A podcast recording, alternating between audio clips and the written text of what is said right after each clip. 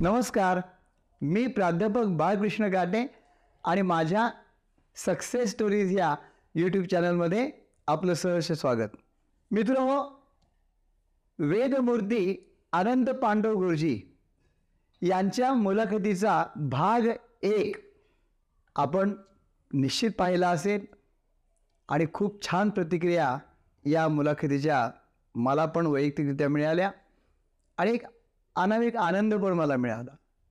पण अर्थात त्याच वेळेस मी सांगितलं होतं आपल्याला ही चर्चा अपुरी राहिलेली आहे. आणि अजून बरेच विषय गुरुजींबरोबर आपल्याला या चर्चासत्रात मांडायचे आहेत. त्याचा उहापोह आपल्याला करायचा आहे. त्यातलं वास्तुशास्त्र हा एक भाग आहे.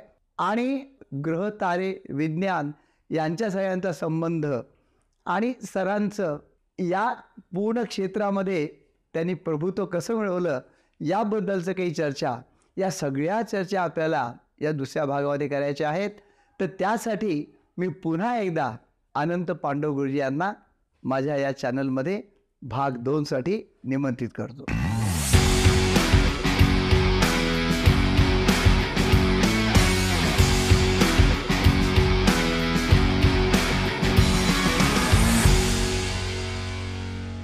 गुरुजी नमस्कार. नमस्कार. आणि दुसऱ्या भागात येण्याचं सुद्धा तुम्ही मान्य केलं आणि आलात त्याबद्दल निश्चितपणे म्हणजे मी पहिल्यांदाच आभार मानतो आणि तुम्हाला वंदने. नमस्कार म्हणजे मागच्या भागामध्ये आपण ज्या चर्चा करत होतो त्यामध्ये एक महत्त्वाचा भाग जो मला विचारायचा होता पण वेळ अवेळ राहिला.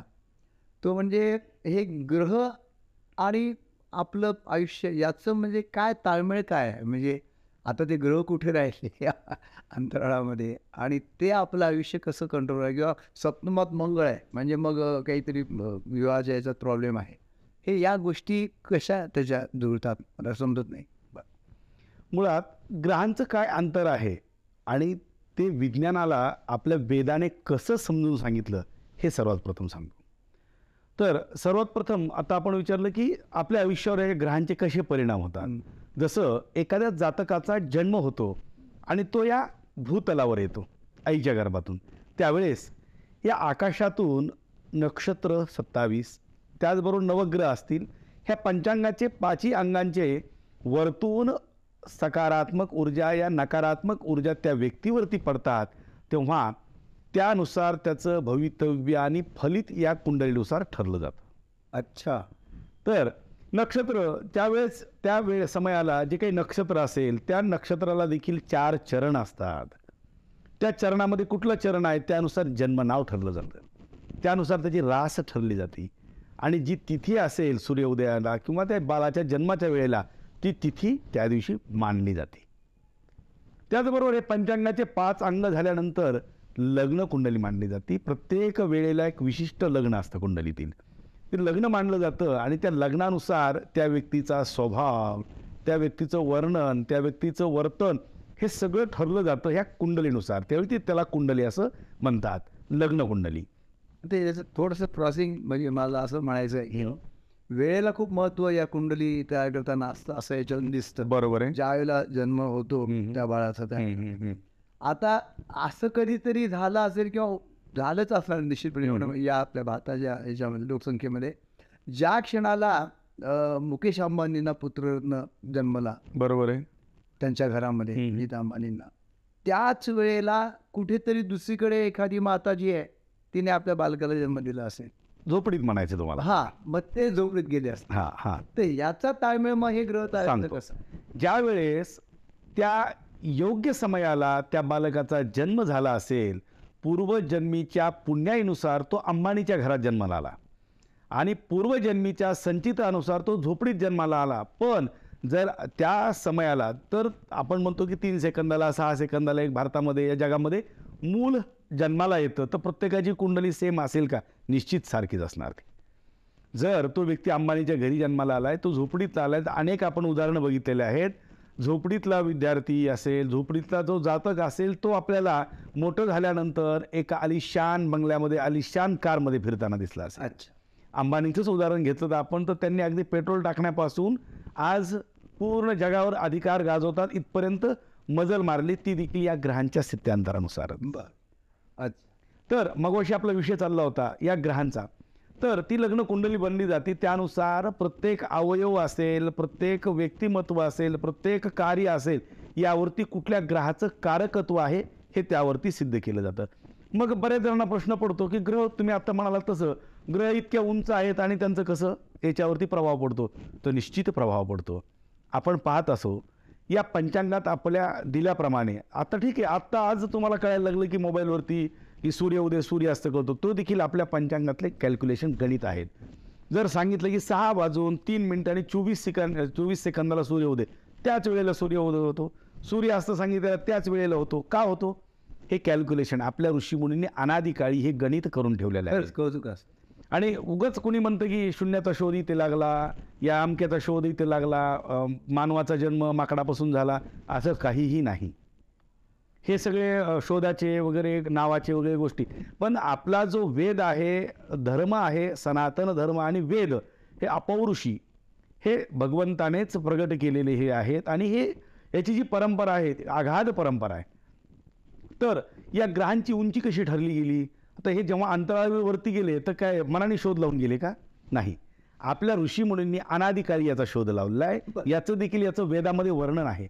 जर शुक्लयजुर्वेदामध्ये काही विशिष्ट वर्णन आहेत. विमान कसं बनवावं? याचं देखील शुक्लयजुर्वेदाच्या अठराव्या अध्यायामध्ये एक विशिष्ट मंत्र आहे. त्या मंत्रामध्ये विमान कसं बनवावं? यंत्र कसे निर्माण करावेत? याचे दाखले आहेत उदाहरणं आहेत आणि याच्यावरती अनेक वेळा डिबेट होऊन त्याच्यावरती प्रात्यक्षिक देखील झाले आहेत हो. पण आपले ऋषीमुनी पेटंट बनवून ठेवत नव्हते ना? त्यामुळे हे लोकांच्या समाजामध्ये मागास पडलं गेलं थोडंसं. मध्यंतरी तो म्हणजे आपण म्हणतात त्यालाच पुष्टी देणार आहे हा. की भीमरूपी महारुद्र भीमरूपी स्तोत्र जे आहे हा हा. त्याच्यामध्ये ते जे एकंदरीत रिलॅक्स विमान. आहे, हा. तर त्याच्या नासानी पण कौतुक. आता मी तुम्हाला तेच पुढे सांगणार आहे की नासा देखील आपल्या पंचांगाचा कसा आधार घेतो? त्याचबरोबर या ग्रहांची कुठली दिशा आहे कशी ठरवतो? तर आम्ही जेव्हा एखाद्या जातकाला काही पूजा करायला सांगतो वैदिक उपाय सांगतो. बेसिकली आम्ही काही वैदिक आहोत. त्यामुळे उपाय सांगताना आम्ही वैदिक सांगतो आणि त्याचे प्रभुत्व आणि त्याचे प्रभाव देखील तितकेच मिळतात. जसं की पूजा मांडताना नवग्रहांचं एक मंडल मानलं जातं. आपण बघितलं असेल अनेक वेळा पूजेमध्ये की लाल रंगाचं काही आहे काही हिरव्या रंगाचं काही पिवळ्या रंगाचे त्याच्या आकृत्या मांडल्या गेलेल्या आहेत. त्या आकृत्या म्हणजे काय आहेत? तर सर्वात सेंटरला जो आहे त्या पृथ्वीच्या कक्षेच्या सर्वात सेंटरला भगवान सूर्यनारायण विराजित होतात. भगवान सूर्यनारायणाचा रंग आहे असतं मंडल. तर त्या सूर्यनारायणाचा रंग आहे लाल. आणि ते किती वरती आहे? तर आपल्या याच्यामध्ये हनुमान चालिसेमध्येच वर्णन केलं आहे जुगु सहस्त्र योजन पर भानू. तर सहस्त्र योजने दूर आहेत. एक योजन म्हणजे किती? आजच्या भाषेमध्ये बारा किलोमीटर. बारा किलोमीटरचा एक योजन तयार होतो. सहस्त्र योजनाचे किती होतील? मग ते कॅल्क्युलेट करा. गुगलवर त्याचं आहे मॅपिंग आज सूर्य किती उंच आहे? शास्त्रज्ञांनी शोध लावला आहे मग हे काही चुकीचं आहे का? तुलसीदासजींनी केव्हाच हे सांगून ठेवलेलं आहे त्याचबरोबर आपण आता हे मंडल मांडलेत आमच्या ऋषीमुनींनी सांगितलंय जसं की चंद्र जो आहे तो पृथ्वीच्या कक्षेपासून आग्नेय दिशेला आहे. इतकी इतक्या किलोमीटरवरती आहे आणि त्याचा रंग पांढरा आहे. मग काही वर्षांपूर्वी आपले अंतराळवीर चंद्रावर गेले.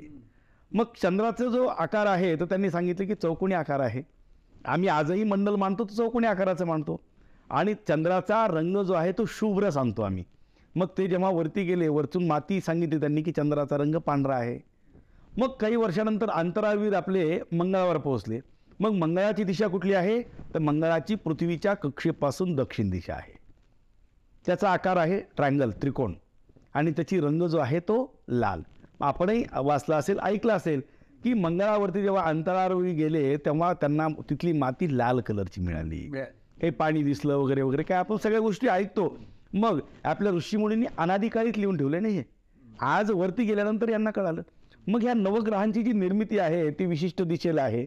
मग जेव्हा नासा कुठलंही यान सोडती तर आपण आतापर्यंत अभ्यासाला असेल किंवा पाहाल असेल किंवा अभ्यास अजूनही एकादशीच्या आसपासच तेव्हा ते यान सोडतात. बर. किंवा आपल्या पृथ्वीच्या कक्षेपासून अंतराळामध्ये अशी पोकळी निर्माण होती आणि त्या काळामध्ये त्यांना यान सोडण्याकरता विशिष्ट कालखंड तयार होतो. अच्छा. मग आम्ही कुंडलीनुसार सांगतो की गोचरीप्रमाणे या राशीला हा इतवा गुरु आहे इतका आज चंद्र आहे.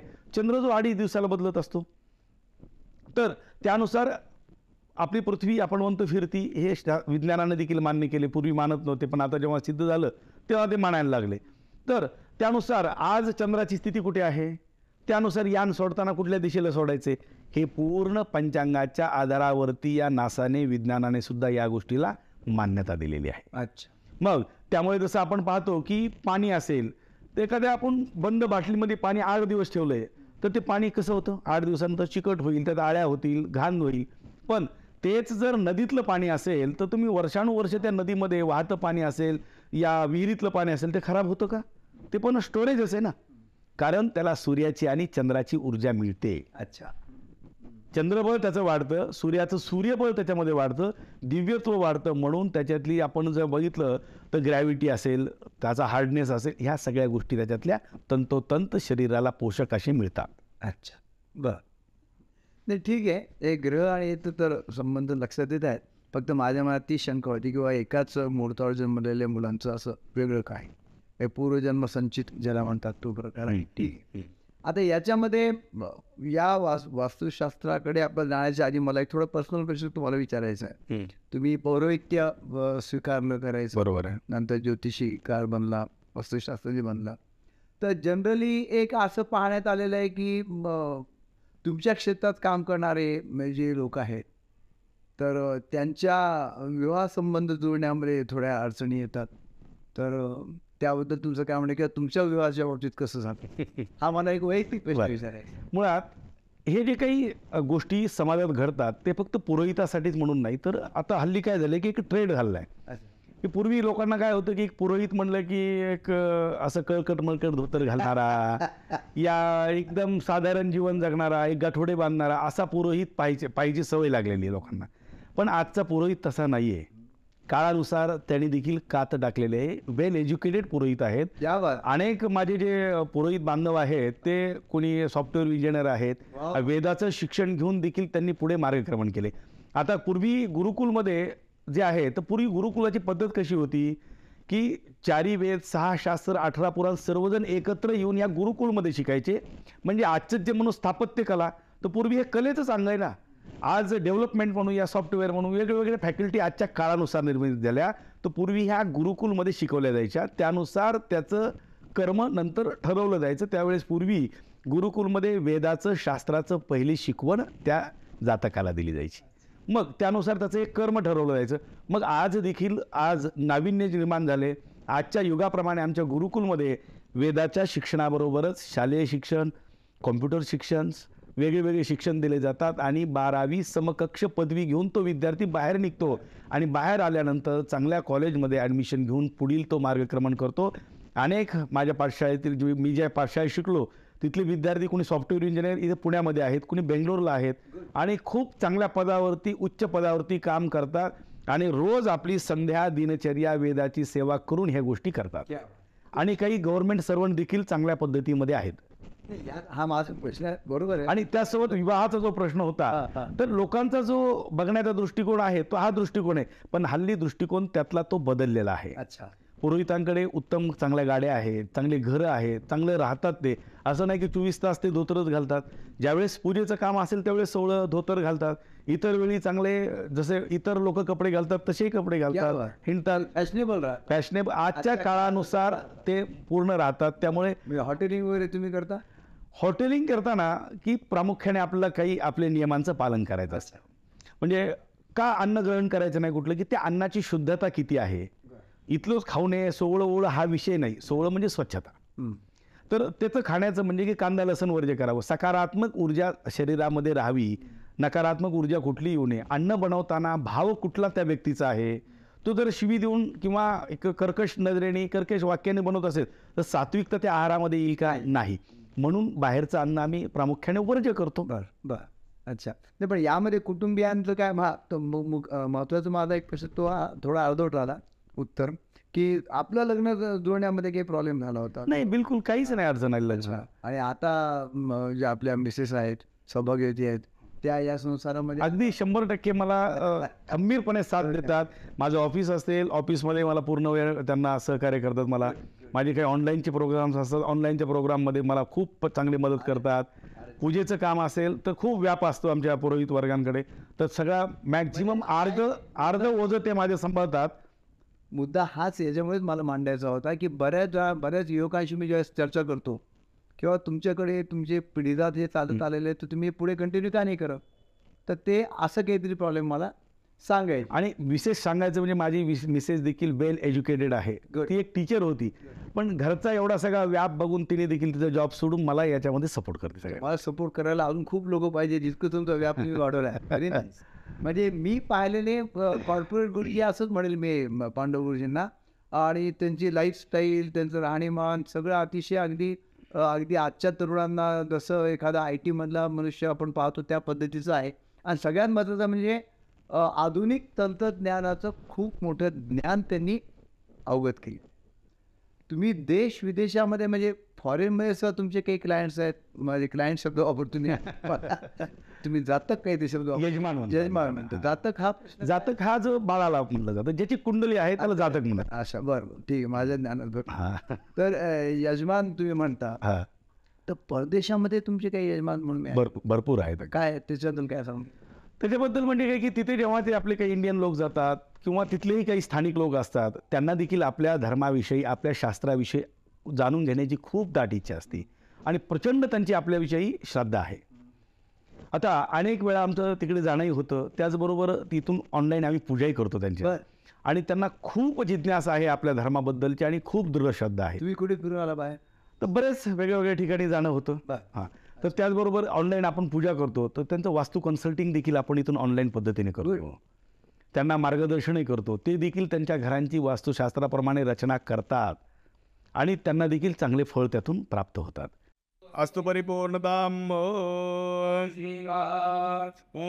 पृथिव्याम्बयो कदे गोपयो दिव्यान्तरिक्षे पयोधापयद्वदे प्रतिदातन्तुमैडम् तर हे वास्तुशास्त्रानुसारच प्रत्येक कारण कसे मी पाहिलं बऱ्याच फ्लॅटेड बिल्डिंग ज्या आता होतात आमच्या पुण्यामध्ये इकडे तिकडे किंवा औरंग संभाजीनगरला असेल तसं तर त्या अशा वास्तुशास्त्रात बसून नसतात आणि फ्लॅट एक कधी पण वास्तुशास्त्राला एक फ्लॅट पूर्णपणे अनुरूप असेलच असं नसेल असं मला वाटतं. बरोबर अगदी आणि अगदी बहुतेक बिल्डिंग आता आम्ही मगरपट्ट्यात पाहतो टिल्टेड आहे बरोबर आहे. म्हणजे त्या प- पूर्व पश्चिम म्हणतात पण पूर्व पश्चिम नसतं नसतात. मुळात काय आहे की एक साधारण दोन हजार पाच हजार वर्षापूर्वीचे किंवा जुने शहरं जे म्हणू शंभर दोनशे वर्षापूर्वीचे हे जे शहरं आहेत हे पूर्णपणे वास्तुशास्त्राप्रमाणेच पूर्वी निर्मित केली जायची. पण आता जे उपशहरं निर्माण झालेले आहेत हे सगळे जे आहेत ते कोस त्रिकोण असे निर्मित आहेत. कुठलंही तुम्हाला नवीन वसाहत निर्माण झालेली पूर्णपणे पूर्व पश्चिम भागामध्ये मिळणारच नाही. पण त्या घराची निर्मिती करताना आपण प्रामुख्याने काही विशिष्ट भाग असतात. ते विशिष्ट भाग विशिष्ट स्थानावरती आले तर व्यक्तीची प्रगती होते. कारण त्याचं शास्त्र आहे की भृगुररत्री वसिष्ठश्च असे अठरा ऋषी मुनी आहे जे वास्तुशास्त्राचे जनक आहेत. त्याचबरोबर पंचतत्व आहेत. दशदिक्पाल नवग्रह यांचा या घरावरती वास्तूवरती खूप मोठा प्रभाव असतो. मग एक कथा आहे वास्तुशास्त्रातली. अनेक वेगवेगळ्या कथा आहेत. पण एक अंधकासूर नावाचा राक्षस होता. त्या राक्षसाने या पृथ्वीवरती भयंकर हाहाकार माजवला आणि देव दानव सगळे त्रस्त करून सोडले. मग सर्वजण भगवान शंकराकडे गेले आणि भगवान शंकराला विनंती केली की ह्या राक्षसाचा आपण काहीतरी बिमोड करावा. मग भगवान शंकराने त्या राक्षसाबरोबर घनघोर असं युद्ध केलं आणि त्या युद्धामध्ये त्या राक्षस मारला. पण हे युद्ध होत असताना भगवान शंकराला प्रचंड घाम यायला लागला. घामाच्या धारा निर्माण झाल्या आणि त्या धारातून एक कालपुरुष उत्पन्न झाला. तो कालपुरुष म्हणजे वास्तुपुरुष. ओ. मग हा वास्तुपुरुष निर्माण झाला तर मग त्यांनी काय विचारलं की आपण माझा जन्म घातलाय तर आपण मला एक वर द्या. तर भोळे शंकर तथास्तु म्हटले मग त्यांनी काय वर मागितलं की जे दिसेल ते मला भक्षण करू द्या. सर्वात पहिले त्यांनी त्या अंधकासुराचा फाडशा पाडला आणि मग जे जे दिसेल ते गिळंकृत करायला सुरुवात केली. अगदी काही क्षणात पृथ्वी गिळंकृत करणार असं काही चिन्ह दिसायलं परत देव दानव एकत्र झाले भगवान शंकराकडे गेले आणि सांगितलं की परत आपण याचा काहीतरी बंदोबस्त करावा. मग भगवान शंकराने देव आणि दानव यांना सांगितलं की याला आपण पालतं घाला आणि याच्या अंगावर आपण सर्वजण बसा. मग याला पालतं कसं घातलं? भगवान शंकराचं निवासस्थान कुठे? या पृथ्वीच्या कक्षेपासून ईशान्य दिशेला. मग वास्तुपुरुषाला पालथं घातलं त्यावेळेस वास्तुपुरुषाने असे हात जोडलेले आहेत. आणि हात आपल्या पित्याकडे म्हणजेच भगवान शंकराकडे करून त्याला पालथं घातलं आणि त्याच्या अंगावरती ह्या देवता निवास केल्या. बसल्या. मग त्यानुसार याच्या अंगावर देवता बसल्यात. शिखिणीपासून ते वेगळे वेगळे नवग्रह असेल वेगळे वेगळे देवता न दशदिक्पाल त्याच्यावरती निवास केल्या. ब्रह्मदेवाने स्थान कुठं मिळालं? त्याच्या नाभीच्या बाजूला मध्यभागी. ब्रह्मदेवाने. म्हणून आपण म्हणतो की ब्रह्मस्थान घरातलं चौक असेल ब्रह्मस्थान सोडा. ब्रह्मस्थान रिकामं ठेवा. मग हे देवता त्याच्यावरती निवास करणं झाल्या. मग तो म्हणला की आपणच मला जन्माला घातले आणि आपण मला पालतं घातले मग त्यांनी त्याला उशाप दिला. या पृथ्वीतलावरती जो कुणी भवन मंदिर निर्माण करेल सर्वात पहिले तुझं पूजन करेल नाहीतर तुझी तो आहुती बनेल. अच्छा. त्यामुळे ही वास्तुशांती करण्याचा प्रघात आहे. आणि वास्तुशास्त्राप्रमाणे ग्रह का निर्माण करतो? तर त्या त्या देवता त्या व्यक्तीवरती निवास करतात त्या वास्तुपुरुषावरती. त्यामुळे मग विशिष्ट स्थानावरती आता तत्व आहे ते पंचतत्व. मग आग्नेय तत्व जे आहे ते आग्नेय दिशेला आहे. त्यामुळे आपण स्वयंपाकघर असेल अग्नीच्या कुठल्याही गोष्टी असेल हे आग्नेय दिशेला घेतो. ईश तत्व ईशान्य दिशेला ईशान्य दिशेला आहे. म्हणजे जलतत्व. मग जलतत्वाचा विभाग मग तो पाण्याचा विभाग असेल या ईश्वराची सेवा असेल आपण ईशान्य तत्वाला मानतो. देवघर वगैरे. तर आ आकाश तत्व जे आहे ते मध्यभागी आहे म्हणून ती पोकळी सोडायला सांगतो ब्रह्मस्थान सोडायला सांगतो. मग हे जे आहे ते वेदाप्रमाणे त्याचबरोबर या विज्ञानाप्रमाणे समतोल या पृथ्वीचं राहून समतोलता राखली जावी आणि सायंटिफिक सगळ्या गोष्टींचे रिझन ठेवून केले जातात. आग्नेय दिशेला आपण स्वयंपाकघर घेतो तर सकाळचे कोळे ऊन घरात यावीत. डी जीवनसत्व घरामध्ये वाढावं. कारण घरामध्ये स्वयंपाकघरामध्ये नेहमी पाण्याचा सांड असेल या अन्न बनवलेलं असेल थोड्या काही गोष्टी प्रिझर्वेटिव्ह देखील होतात. तर बॅक्टेरियल काउंट झिरो व्हावा. त्याचबरोबर सकारात्मक ऊर्जा वाढावी. ही जी व्यक्ती स्वयंपाक नेहमी करण्याकरता स्वयंपाकघरामध्ये निवास करते घरातील गृहिणी असेल पुरुष असेल आजच्या काळाप्रमाणे जो कोणी करत असेल त्यांना देखील चांगलं डी जीवनसत्व वाढावं सकारात्मक ऊर्जा वाढावी म्हणून हे आग्नेय दिशेला घ्यावं. हस्ती खेळती त्यातली हवा राहावी. तर ह्या ज्या आहेत ते निर्मिती सगळ्या आपल्या पंचतत्वानुसार आणि वैज्ञ विज्ञानानुसार आहेत. मग झोपताना देखील आम्ही सांगतो की आपण दक्षिण दिशेला डोकं करा उत्तर दिशेला पाय करा. कारण आपणही पाहतो की चुंबकीय तत्व कसे आहेत? दक्षिण उत्तर असे हे समतोल ठरणारे आहे मग त्यानुसार ऊर्जा जी आहे तर दक्षिण दिशेला केले उत्तरेला केले तर आयुष्य वृद्धी चांगली होती. चांगली. झोप होती. आरोग्य चांगलं राहिलं तर मग त्याच्यामध्ये सांगितलं जातं की दक्षिणेला डोक केलं तर तुम्हाला अर्थ मिळेल. मग लोक हा अर्थ मिळेल तर मग आम्ही उपाय करणार आहे." जर आरोग्य उत्तम राहिलं तर निश्चितच अर्थ मिळणार आहे ना? मग अर्थ आर्थिक स्थितीला प्रवाहित करण्यासाठी. त्याचबरोबर आम्ही सांगतो की विद्यार्थ्यांना पूर्वेकडे डोकं ठेवा. पूर्व काय आहे? सकारात्मक ऊर्जा देणारं सूर्याची चांगली ऊर्जा मिळणारी. जर विद्यार्थ्यांना चांगली ऊर्जा मिळली सकारात्मक ऊर्जा मिळली तर ते अभ्यासामध्ये गती मारणार. गुड उत्तरेकडे जर तोंड केलं त्यांनी तर उत्तराय दिशे कुबेरायनमा ईशान्य दिशे ईश्वरायनमा म्हणजे शांत चित्ताने जर त्यांनी अभ्यास केला करायचा असेल तर त्यांना आपण ईशान्य दिशेला अथवा उत्तर दिशेला तोंड करून अभ्यास करायला लावला तर निश्चितच त्यांची चित्तवृत्ती शांत होऊन अभ्यासामध्ये त्यांना गती मिळते. गुड आता हे जे आहे वास्तुशास्त्र तुम्ही मला सांगितलं बरोबर तत्व वगैरे सगळे ते मान्य आहे. तर याचे दाखले मग तुम्ही काही देऊ शकाल की लोकांना मी असं असं सांगितलं होतं आणि तो फायदा त्यांच्याकडे तो नुकसान होत होतं तुम्ही फायदा करू हो शंभर टक्के. आता अनेक माझ्याकडे यजमान येतात तर त्यांचं आम्ही वास्तुपरीक्षण करतो. एक व्यक्ती आहेत आता नाव सांगता येत नाहीत तर त्यांचा घराच्या निवृत्तीला म्हणजे काही विशिष्ट पद आहेत त्यावरती दरवाजा आला. तर जेवढे काही अर्निंग कमवत होते ते तर तेवढाच खर्च क्रिएट होता त्यांच्याकडे. सेविंग्स बघितलं तर झिरो आरोग्याच्या काही समस्या निर्माण होत होत्या. मग त्यांना वास्तुशास्त्राप्रमाणे आम्ही दार बदलायला सांगितले. अच्छा. मग दार विशिष्ट पदावरती घेतलं तेव्हा त्यांचं अर्निंग जे कमवत होते तेवढंच. पण जे अनाठाई खर्च होत होता त्याला ब्लॉकेजेस लागले आणि मग त्यांची आर्थिक स्थित्यंतर व्यवस्थित झालं. आरोग्याचे देखील अनेक जणांचे प्रश्न घेऊन आमच्याकडे येतात. तर त्याची कुंडली बघून देखील आम्ही सांगू शकतो की घरामध्ये काय दोष असेल?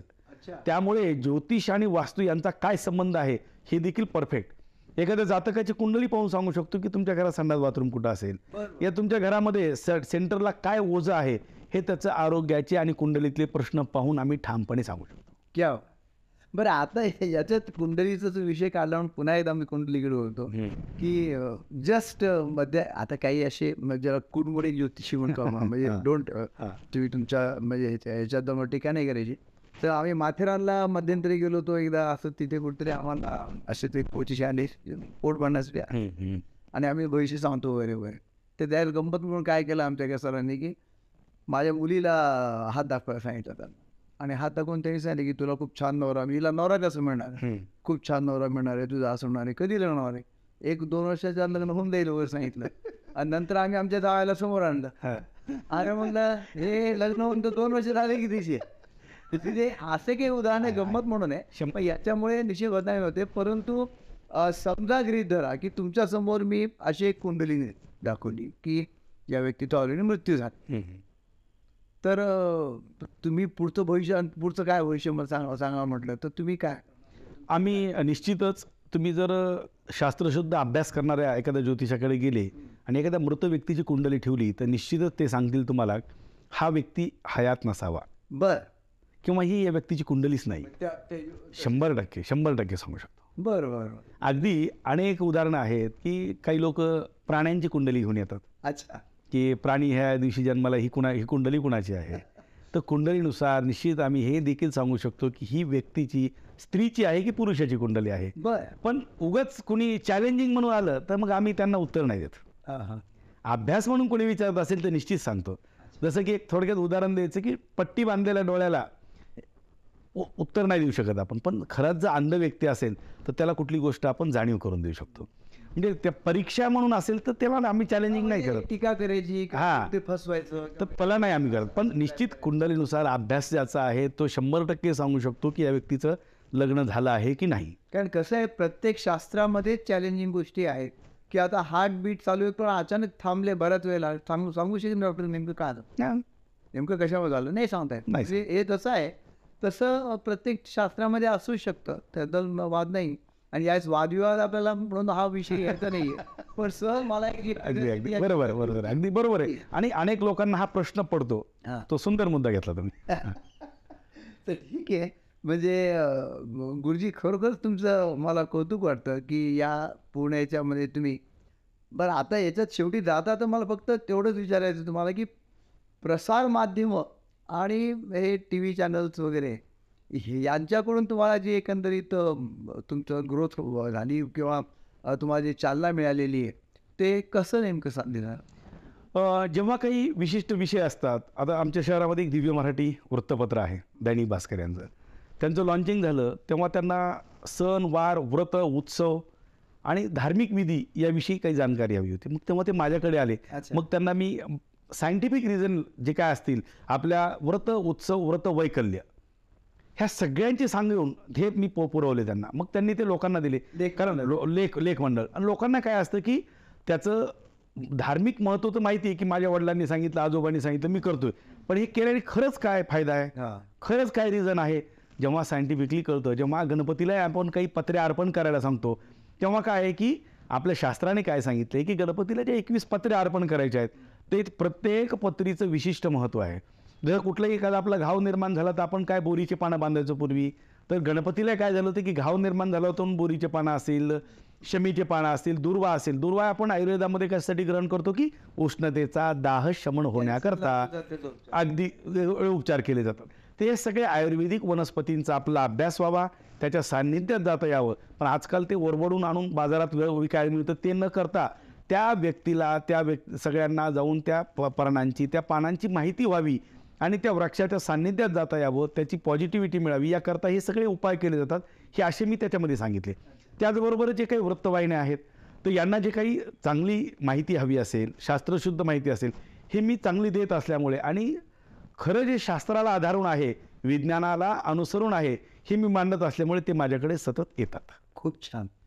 तर गुरुजी तुमच्या या कार्याला असंच म्हणजे मी वर्णन करताना सांगितलं की तरुण ज्योतिषी आपल्या राज्यात लाभलेले आणि खरोखरच तुमचं जसं व्यक्तिमत्व आहे अजून कित्येक वर्ष तुमची ही सेवा जी आहे ती समाजाला मिळावी आपल्या राज्याला मिळावी आणि परदेशातल्या आपल्या बांधवांना मिळावी अशी सदिच्छा मी निश्चितपणे देतो. आणि पुन्हा पुन्हा आम्ही आपल्याला निमंत्रित केलं तर निश्चितपणे आपण यावं. नक्की नक्की निश्चित एकंदरीत स्टाईल जी आहे म्हणजे ब थोडक्यात या पौरोहित्यामध्ये आणि ज्योतिषीकारांमध्ये जे बदल काळानुसार होणं अपेक्षित होतं त्यांच्या वर्तणुकीमध्ये त्यांच्या एकंदरीत अंडरस्टँडिंगमध्ये त्यांच्या परसेप्शनमध्ये तर ते तुमच्यामध्ये मला परफेक्ट दिसतं.